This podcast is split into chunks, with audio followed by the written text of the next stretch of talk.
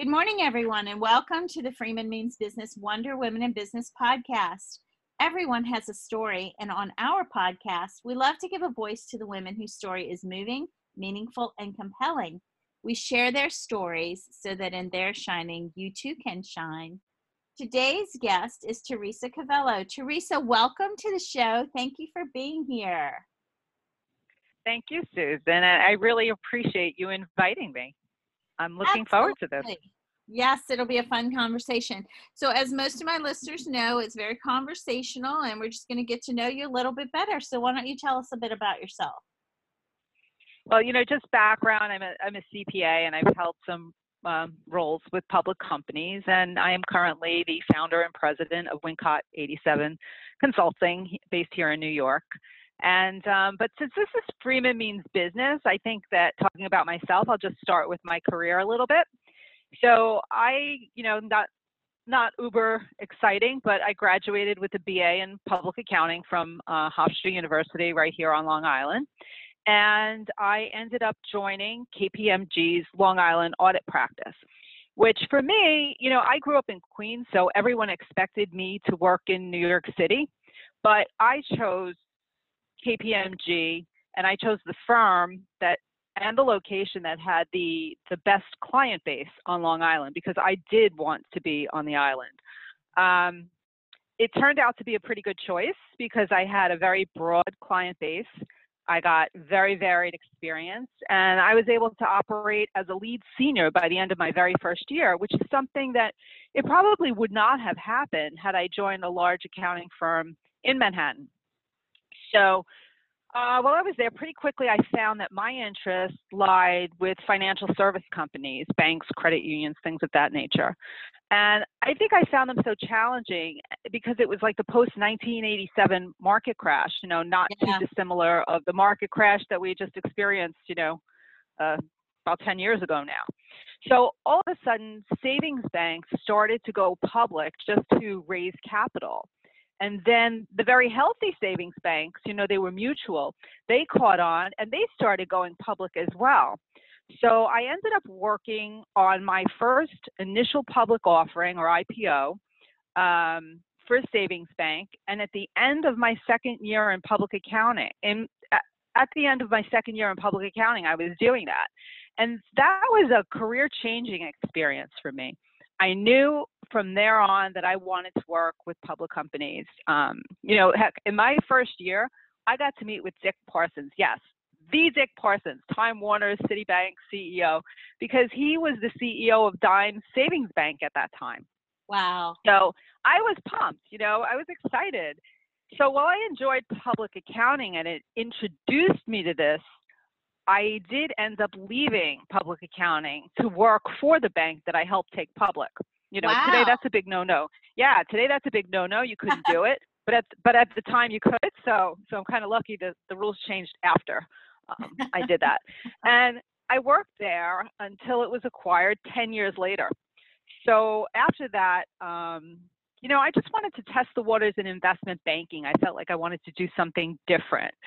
But I found pretty quickly that the the travel demands they they did not work with my family life. You know, my kids were crying every time I got on a plane and left for a few days, so it was problematic. So I ended up um and and now like if you look at the timing of this, this is like right after 9/11.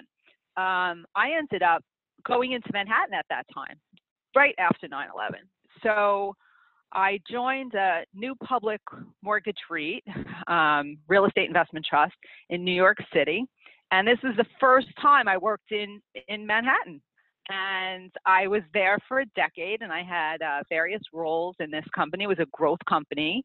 When I started there, I was employee number five, and they had uh, Wow. like 200 million. Yeah, they had 200 million in market capitalization, and I got to wear lots of different hats. And when I left there, they were about a, a two billion dollar market cap company, and now they're like you know three and a half, four billion dollar market cap company. That's But incredible. Let me ask you a question. Were there a lot of women? Um, no, Yeah.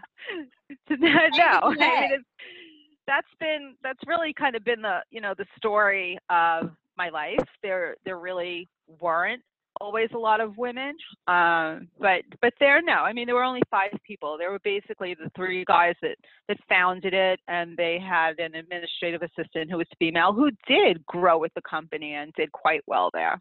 So over time, she they invested in her, and she uh, she did advance significantly. So that was That's that was very nice to see. Yeah. That was great to see. yeah. So. Uh, that sounds amazing. Con- continue, but at some point, I want to know how did you feel being the only woman paving the way? And and you know, I'm sure you accomplished a lot. It sounds like you always go for the blue ocean strategy. You know, the outlier, the different. You know, like when you took the job that wasn't with the biggest firm, but with the best clients instead. So, tell me a little bit about you know your proudest accomplishments along the way.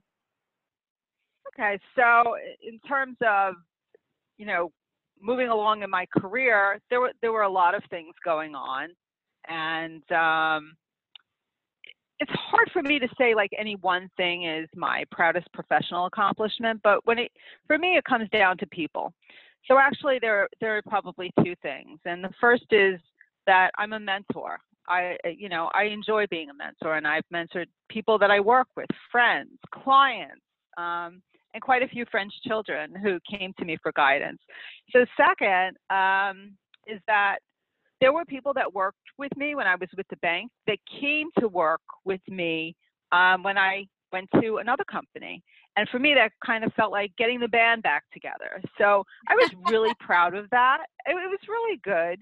And you could say, well, you know, how is that a professional accomplishment? But, you know, for me, it was, and it is, because if I didn't have the professional position and achievements, people wouldn't be asking for my help, so I wouldn't be a mentor. And if I didn't have the position that I had, they couldn't come to me to work with me again. So I think that for me, while titles and such are really, you know, they're important, I kind of rather leave them on my resume. I love that. Can I just say that's so awesome that you know people followed you. That's a huge uh, when someone gives you a testimonial or a referral, or better yet, what they did with you, put their lives in your hands, trust your move, and make the same move. That is so validating and so amazing. Um, I think that's pretty well, awesome. Thank you. Yeah, I think my favorite thing so far. Well, first of all, I don't know a lot of women uh, in your world. I know women in financial services, but um, to have done all the things you've done and done them so well as the one woman or one of very few women in that arena, that's incredible. But my favorite thing so far is that you mentor others. I think that's really great that you give of yourself, and that's probably one of the I do. that my listeners love about you too. You know, it's it's funny that I do mentor others, but that doesn't mean that I don't need a mentor. Still, you know, I, you still do. You need you need your mentors or your cheerleaders, and you do need those people that continue to uplift you throughout your entire career. You know, and just in life in general. I have to say, um, I've always been seen as the strong one, the go-getter, the get-it-done gal, the one who can, you know, break down the barriers. Um, but that's not to say I haven't needed someone. So you're bringing up a really strong point. You're a strong woman. You're a very accomplished woman. You are a go-getter, trailblazer, pave the path for others woman.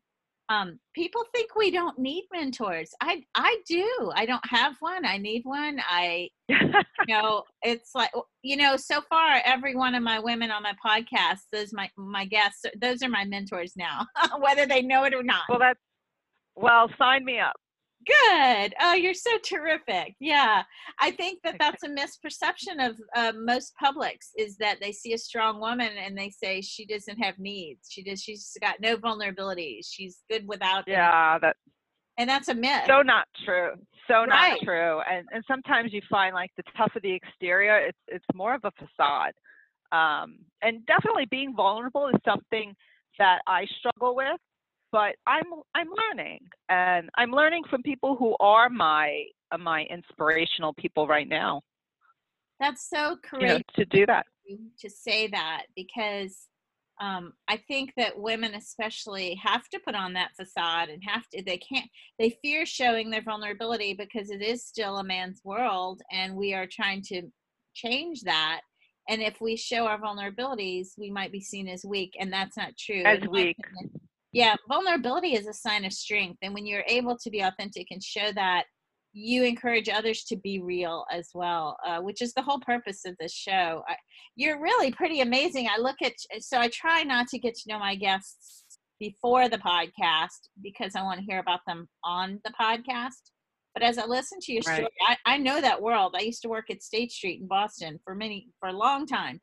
I was there um, in Boston for 12 years. There were hardly any women, and those who were in any positions of, um, you know, power had no families or were divorced. I mean, it, it was almost impossible to do it all. Right. Yeah, I, I think that that's changed quite a bit, and you know, for the better for women. Yes. But you know, the one thing, the one thing, going back to just being vulnerable, um, you know, it's almost like you kind of have to wait until you reach a certain level of achievement to be eh. able to show that, because you, you know, you can't be this very junior person and show all this weakness because you feel like you won't advance. So it's not until you've really hit all those benchmarks that you're confident enough in yourself that you can say, hey, you know, I wasn't always this strong. And, you know, there are things that I'm nervous and I'm not confident about or that worry me or that I feel like, you know, I'm not good enough. So, but but you kind of you can't point. you can't do that early on, yeah. Right, which which only lends itself to the argument, um, the value and the benefit of having a mentor, you know, at every stage um, when you have Absolutely. a mentor and you're a junior person, you can be vulnerable with that person and know that it's safe. Um, and when you get to the position where you are now, you can say, Hey, I've earned my right to expose my vulnerabilities and to share with you so that you can learn from what I went through. I, I, that's the whole purpose of this talk today. Great. Yeah. I think we're getting there. We are, we are slowly but surely. Um, studies show that there are more um, women um, in, in, the workplace, but they're not quite making it up to the, the positions, the managerial and higher positions. So we have to figure out how we can get them up that ladder, not just in in the uh, workplace, but up the ladder. Let me ask you on that note. Um, I live my life lifting other women up. How do you think, and in your opinion, what, or what do you advise other women to do to support women in business? Well, I think first, you know, when I when I met you at the uh, what was it, the Bubbles, Bites, and Bits of Wisdom event, yes. and I heard your message, I was like, yes, she gets it, she gets it. And I think that women are finally starting to catch on. Even if you looked at, you know, who showed up at that, they're they're catching on to the importance of helping each other, and they're I think they're getting good at it. You know, I suggest women sit back and think about what they've accomplished and recognize that they're were probably folks along the way that lifted or maybe pushed them to success. Yeah. And it doesn't matter that these people, you know, maybe they were never officially named as a mentor, maybe it wasn't part of a work mentor program, but it's more about, you know, what did that person do for you or what do they do for you? So I think if you can start out and recognize, you know, is there someone and begin with gratitude. Reach out oh, to them and say that. thank you. Yes. Yeah, thank you. Thanks for helping me. And how do you think I could help somebody else? Because you helped me. Yeah. So, so and then pay it forward. And look, find a way to help others in your workplace. It could be in your workplace. It could be your family. It could be your friends. It could be your friends' children, which is you know who I help a lot. So start with something. You know, I think that your somethings will get bigger and they'll evolve over time. You are such an incredible podcast guest. I'll tell you, I do remember meeting you there. You're a force. You were um, just a ball of energy and great, you know, comments and and willing to connect well, thank and you. collaborate. Thank you. I should you bet. I should start every day talking with you, Susan. you can hit replay on this anytime. Um, you know, it's so funny. We had about 80 women in that room. It was very powerful. It was a really good event. Yes. Thank you. Thank you. you. It was a great event. Um, I expect you that for... you and I will keep in touch um, for sure. I, I do get out to New York often, and you mentioned you come to San Francisco, so we'll definitely um, together. Yeah. Um, well, let me ask that you sounds this. Great. Way we know it hasn't been easy, especially since you have paved the way so many, and you were not among um, a peer of other women, you know, peer group of other women. What maybe was a challenge or setback, and how did you overcome that? Um, you know, from from a career perspective, you know, when I was in banking and um, there there then were other women in banking, but they were all older. I was, you know, I was like the youngest one as well. So so that was somewhat of a challenge. But over time, you know, I you just kind of have to learn to assimilate. And not everybody's going to like you, but you be genuine, you stay the course and you know, do the best that you can do. And you know, ultimately, if you're really not happy with somewhere, you need to make a change. You know, the place is not going to change for you. You may need to be the one that changes. So I think, you know, for me, I was in a situation where I really felt that I wasn't growing, you know, and I was with the company for a long time. And then I said, okay, I'm not growing here. Let me find an outlet where I can grow outside of the company. And that's really where a lot of even more of my volunteerism came from because I wasn't feeling fulfilled. And it didn't matter what my title was because you know that that's really good for 30 seconds the day that they give it to you and after that it's kind of like okay that's what i am and i have you know i have a job to do so uh, you know i was in a situation where i wasn't growing and came up with i was going to go back to school and they were initially supportive and then they weren't supportive and then i just you know what I just I just need to go. I need to make a change. And that was really very hard. I didn't have another job lined up.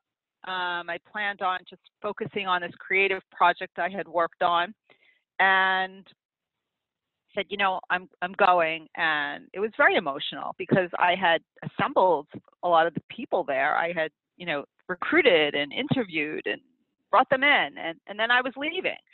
And uh, you know, when my boss said to me, Teresa, you know, you don't need to go. And I said, you know, and it just came out. And I said, yes, I do. And I knew right then and there that I really did need to go. And I planned on, uh, you know, taking time on my creative uh, business and ended right back up into corporate just a few months later. But, you know, that was probably the hardest thing for me. And my way of overcoming it was was moving on and doing something different. Yeah, and you've done it so well. I love that you're authentic and real and honest about, you know, some that that place is not going to change for you. That sometimes you just need to say, um, it's time for me to find a better path, or I went down the wrong road, or no wrong road because right. you still learn lessons, but another path might be for me. I, I have to say, I I I am 53 years old. I've had a very robust career. I consider myself confident, not cocky, uh, assertive, sometimes aggressive, and that's okay. But I, I was in a position that was not a right fit for me, and I knew it. And I felt like oh, I better stick it out for over a year so it looks okay on the resume. Right.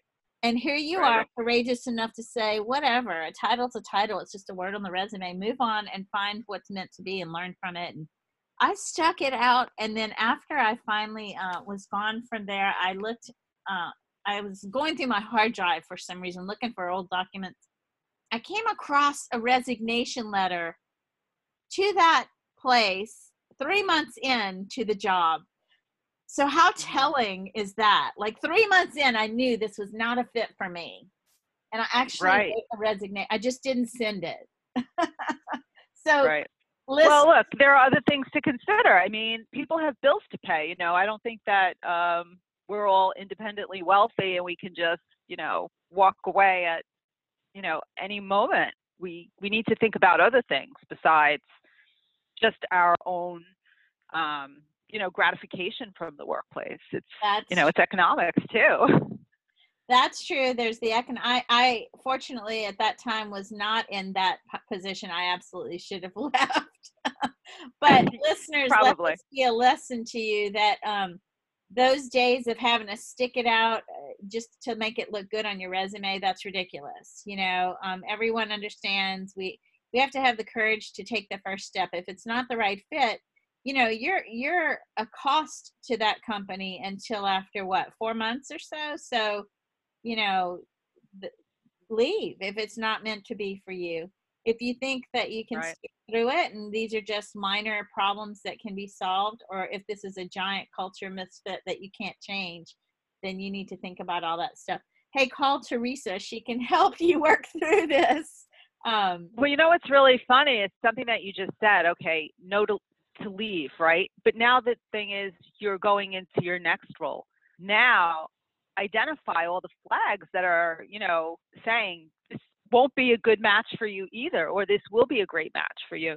You know, I look at where I am in my career, and you know, I'm in kind of like the final quarter here, I guess, and um, like I'm very particular. I consult and I get different opportunities that that come to me for CFO positions, but I won't go and work for another company that I don't feel is a match for me because it won't be good for them and it won't be good for me. And I just want to make what I do count and I, I want to make it feel rewarding for myself and, and the company that I work for. So I think that you have to be very careful going in and don't just take a job because somebody offers it to you hold out for the one that's right. I love that. I love that you said use what you learned when you left to say now is this going to happen here or you know really right to the red flags the gut feelings the you know you don't have to jump um if you if you absolutely don't have to jump you know if you if you don't have right. economic need um everybody should learn to save up what do they say save a year's salary just in case you know some sort of just in case um, now I've yeah, been very bad at that. I'm not. I didn't follow that advice, but um, I, I think I'm in a in a you know for a small business owner, I'm in a good position. So if I were back yeah, yeah. workforce, I would definitely um, want to make sure I look out for those things that made me want to leave the last one. And you know, sometimes you can't tell. Everybody puts on their best foot, their right. best face, and they put their best foot forward in an interview process. Um, I, I say ask people who work there why do they stay? How long have they been? What do they like about it? What do they not yeah. like about it? Look nobody's perfectly happy every all the time. It's work. I mean if it wasn't work you know they'd call it play and it would be fun all the time. It's work. That's true. That's a great little phrase. That, that's true. So true.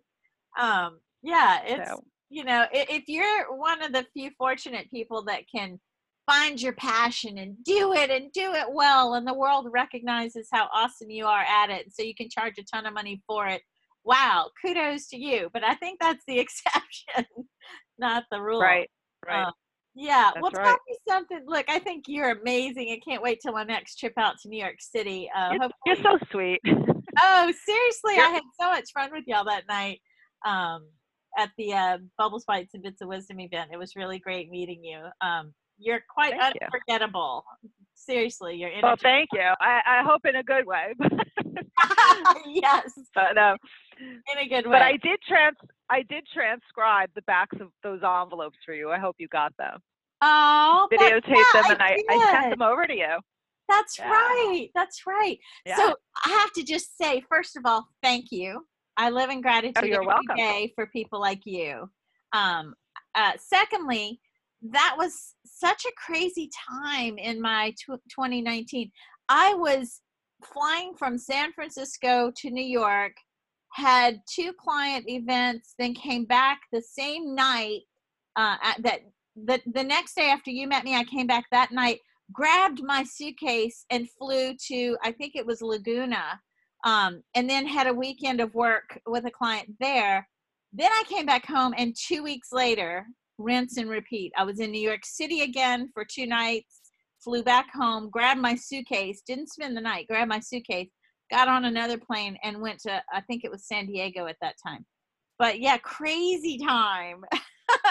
this is yeah, that was, what it's like, as you know, to be, um, you know, own your own business. So, yes, yes. And people are like, oh, you own your own business, you make your own hours. Not really. Not really. The clients make my hours for sure. That's right. Um, so yeah. so a lot of people make my hours. Absolutely. Well, you're so Absolutely. awesome. I'm so lucky that you've spent a little time with us here today. Before we go, tell us something surprising about you. I've heard lots of surprises today, but is there anything people know? Oh, okay. Well, I think, look, you know, when you're that CFO accounting type, you know, people think in terms of calculators and you know Excel, but and and I and I do use those, but um, but I'm very creative, you know, and I have this really entrepreneurial spirit, and you know, I knew it pretty early on because when I was in college, along with a partner, I bought into a sit down, a chicken and ribs restaurant, and and I funded it with yeah, and I funded it with my student loan. So it had to make money because if it didn't, I couldn't pay for college. you know, that's so the most awesome I, thing I've ever that. heard. That is incredible. I, don't know, I don't know if it's awesome or, or crazy, but but it did work, and I and I did make money. And um and I guess the second thing is that I designed um you know when I left one of my jobs, I designed a line of specialty handbags, and I got a provisional uh, utility patent on them. Wow. Um, and I still I still think about doing it, but I just have not found the time to launch this bag. So, you know, it's just kind of like so many things to do, so little time. Oh, but um God, but those amazing. are kind of different things about me, I guess.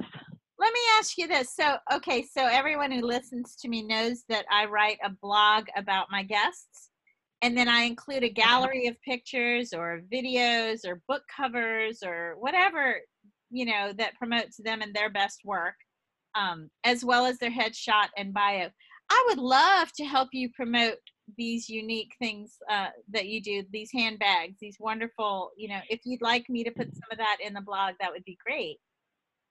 Yeah i i kind of have to think about that because i really have to go back to them and because the last one that i produced was uh five years ago Gotcha. So, you know, styles styles have changed. It takes a lot, you know, and I was working with all of the these factories in the city. You know, to make one little handbag, it's the first one that costs you a lot. You know, it can cost you a thousand dollars to make the first one. It's you know, when you're mass producing them, it's cheap. But the first one, that's that's a real zinger. Yeah, so, I understand. I, what we'll do is if you ever decide to go back and do that and reinvest in that passion, your time, attention, and money, we will do another podcast and we will do another blog and we will definitely promote that. Um, I have a cousin in who was in New York City, he's now in New Orleans, but um, he was an he is an attorney, but he's also a designer handbag or handbag designer, designer handbag designer. How about that? Oh well, we, and, we uh, can definitely. You know what? We could talk about this some more for sure. Yeah, he used to sell through Bergdorf Goodman. Now he doesn't do it anymore, but um, I know the effort that he went through and the you know how how diligent you have to be and and how expensive it is and hard it is. So you decide when you're ready you say you're in your last quarter of what you do now it sounds to me like you're not. You're you're really passionate about what you do.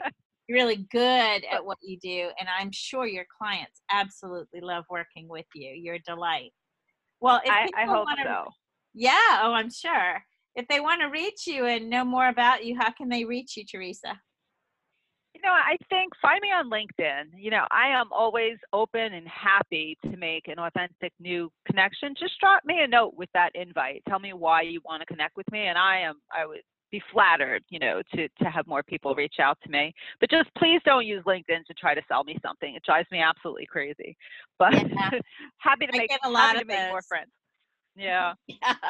It's so I try, you know, we try to be nice and try to be and uh, look, we're all in sales at some level, but these canned messages that are spammy, I'm like, you know, I'm I'm good, thank you very much. And then they keep trying. It's just it's very taxing, you know. So I get it that. Is. So folks, send a note as to why you think you'd like to connect with Teresa. I could name 10 million reasons right now. She's just incredible. Um, but we'll put You're that so link in the blog as well. Is there anything you want to say before we say our goodbyes? You know, there was one thing in terms of me having an inspirational mentor. I, you know, I gave this so much thought that I feel like I just kind of want to share it with you now. Sure. I currently have three amazing women in my life right now um, that are, are former CFOs, and you know, one is uh, I call her the board queen, and they have been supportive and just inspirational for me. And I just kind of want to give each of them a shout out. Sure. And express my gratitude to them. So the first, and, and this is just in the order in which I met them. So um, nothing to be said by the order. Hope Taitz, who is amazing, and uh, Frances Spark, and Lisa Mumford. And if anybody uh, Googles them, they can find out all the amazing things that I already know about them. They're That's they're all terrific. They're all on boards, and they all have had fabulous careers. But what what speaks to me about them is that they are just so authentic and um, and good people, just and good friends. That is so sweet. So that's my favorite part of this podcast is that we give a shout out to others, we pay it forward. Um, I love that you said that. So, you know, folks, don't forget to thank your mentors. They may not even know that they're your mentors. Don't forget to live in gratitude for the people who inspire you every day. Um, well, Teresa, you inspire Absolutely. me. I'm grateful for you. Well, thank you, and I'm grateful and, and so happy that I was able that I was invited to talk on this uh, podcast. Thank you. I should be thanking you. You're such a bundle of energy. But we're going to say our goodbyes, and I'll write this up in the blog. So look on my website for this and on social media. Have a great day, everybody. I will.